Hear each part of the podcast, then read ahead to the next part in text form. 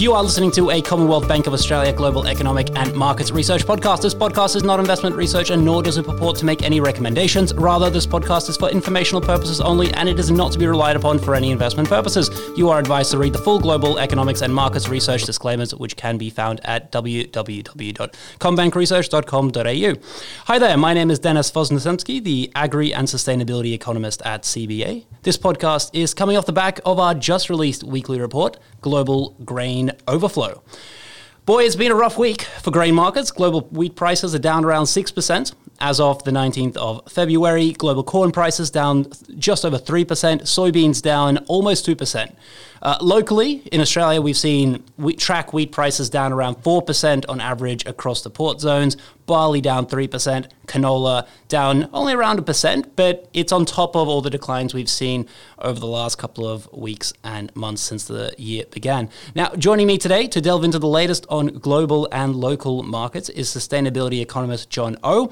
What's been happening in, you, in your world, John? Hey, Dennis. Thanks for having me on the podcast again. Um, things have been well on my end. It's been a little wet here in Sydney, so trying to dry things off and not go for a walk outside. No. Um, how's, the, how's it looking in the other cropping regions? What's been the rainfall there this week? Yeah, so uh, in, in parts it's been more of more more of the same. So, for example, if we look at northern New South Wales and southern Queensland, so there's been a lot, a lot of rain recently. Uh, if you look at, uh, for example, Western Australia, soil moisture maps show it's very dry. Recent rainfall data show that it's still very dry.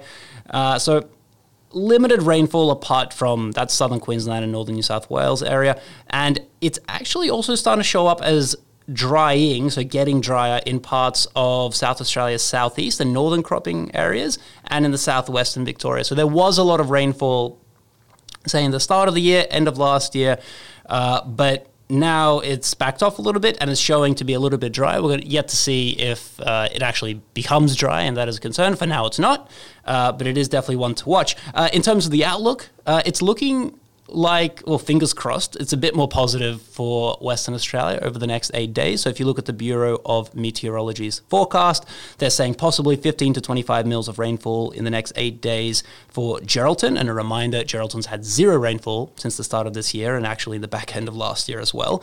Uh, and 10 to 15 mils for Esperance. So uh, we talked about in the last podcast that it was very dry in Western Australia when I went there only a handful of weeks ago.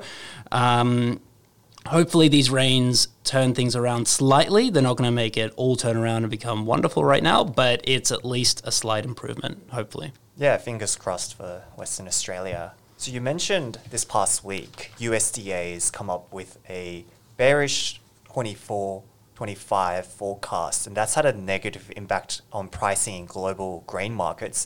Can you just explain for us why this report is so impactful and what the result of that report was?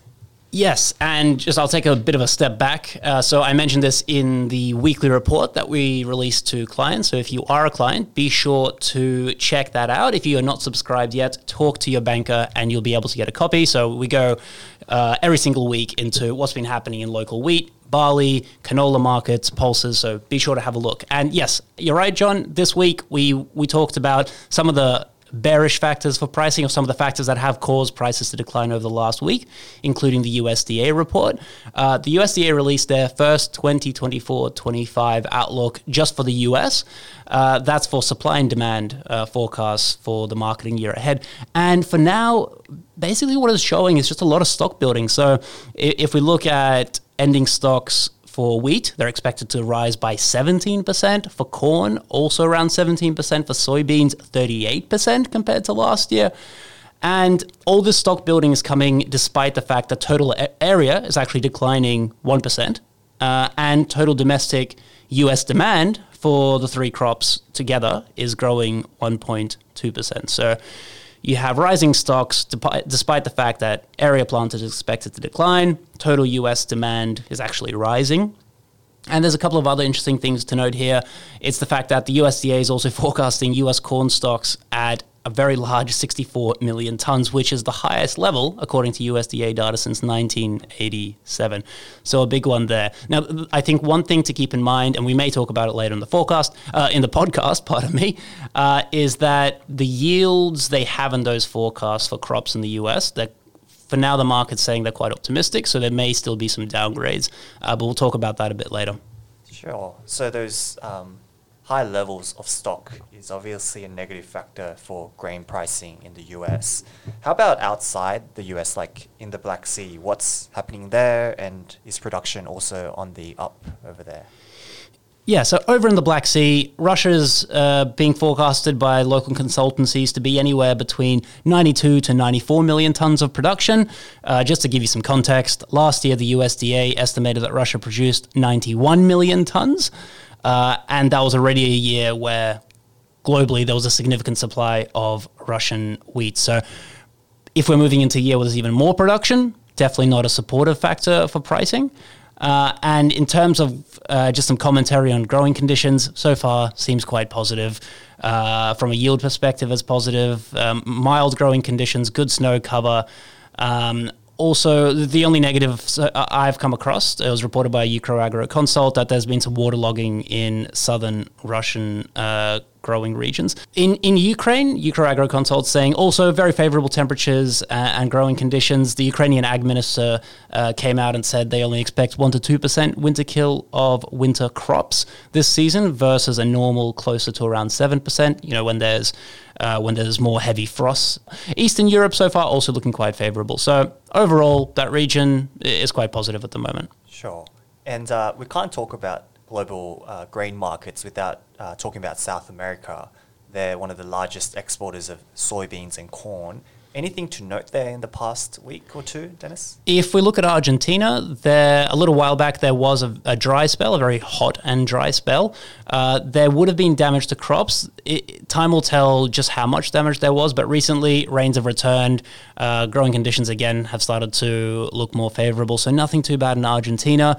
Brazil so far the soybeans that they're harvesting there are some low yields coming out but it was expected this was the crop that was planted back in september october and is the, the early maturing soybeans which have been uh, that were impacted by dry conditions as we move uh, into, for example, the Rio Grande do Sul region. There's expected to be better yields there.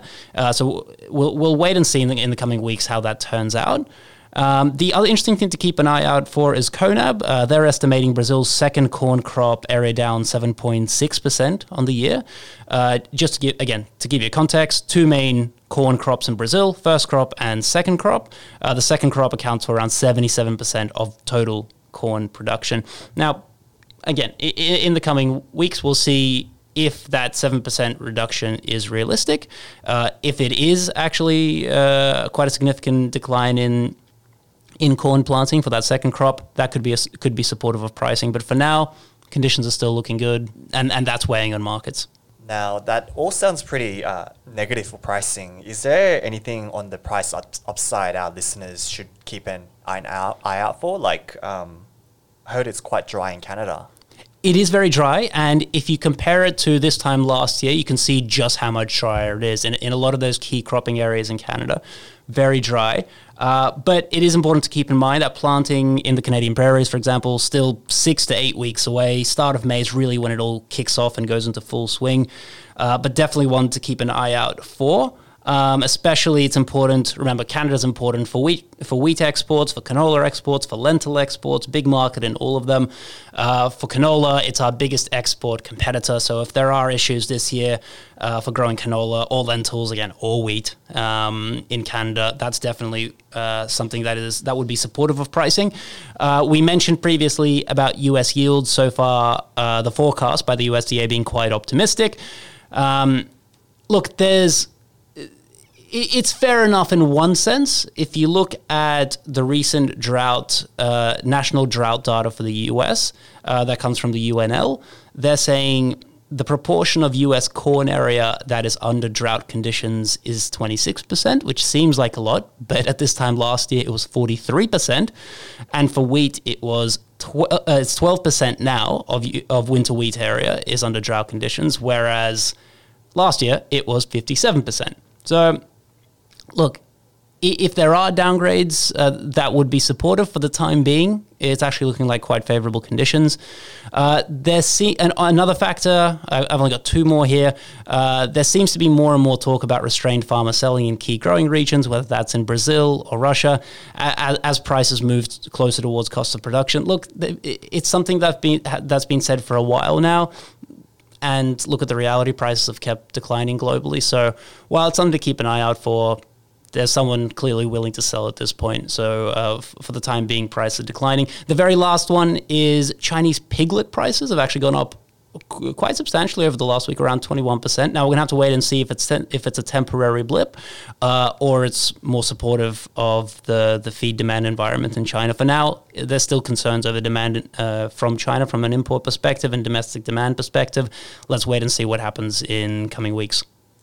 Okay, Dennis. Now, all the things you've mentioned so far have been on the sort of the global picture, and we've seen this large price decline. What about locally, and why have prices been declining? Locally, prices have been declining uh, for once, for basically two reasons. One is that seasonal conditions on the east coast and South Australia are looking quite good. I know it's still dry in Western Australia, but the the end point is that we are an export focused uh, nation, and in order to be able to export grain, we have to be price competitive with international markets, uh, and that's especially especially the case uh, when it rains a fair bit, like it has on the east coast, which confirms uh, that we're likely to have uh, a decent sized crop with a surplus to export. WA, I very much recommend you go have a listen to our previous podcast where we went into the details uh, there, but I think I'll I'll wrap it up there, John. Yeah, I think it is a good time to wrap up. So just to, I guess, summarize the discussion today global prices have seen a considerable decline. Uh, reasons being the one, the bearish uh, USDA outlook for 24 and 25. Secondly, good uh, production prospects in the Black Sea and in South America. And thirdly, um, yeah, local prices that have been following um, the global market, which is on a downward trend. Like, a- anything else you want to add from your end? No, I think that's all good uh, from my side. I would re- again uh, reiterate that if you're a client and you don't receive our reports, please talk to your banker so you can get signed up. Uh, and lastly, you can follow me on Twitter or X, as it's now called, at at voz underscore Dennis, and you can find me on LinkedIn by searching Dennis space VOZ, and I'm sure I'll come up there. Well, thanks for being on the podcast, John. All right, thanks, Dennis. See you later. Bye.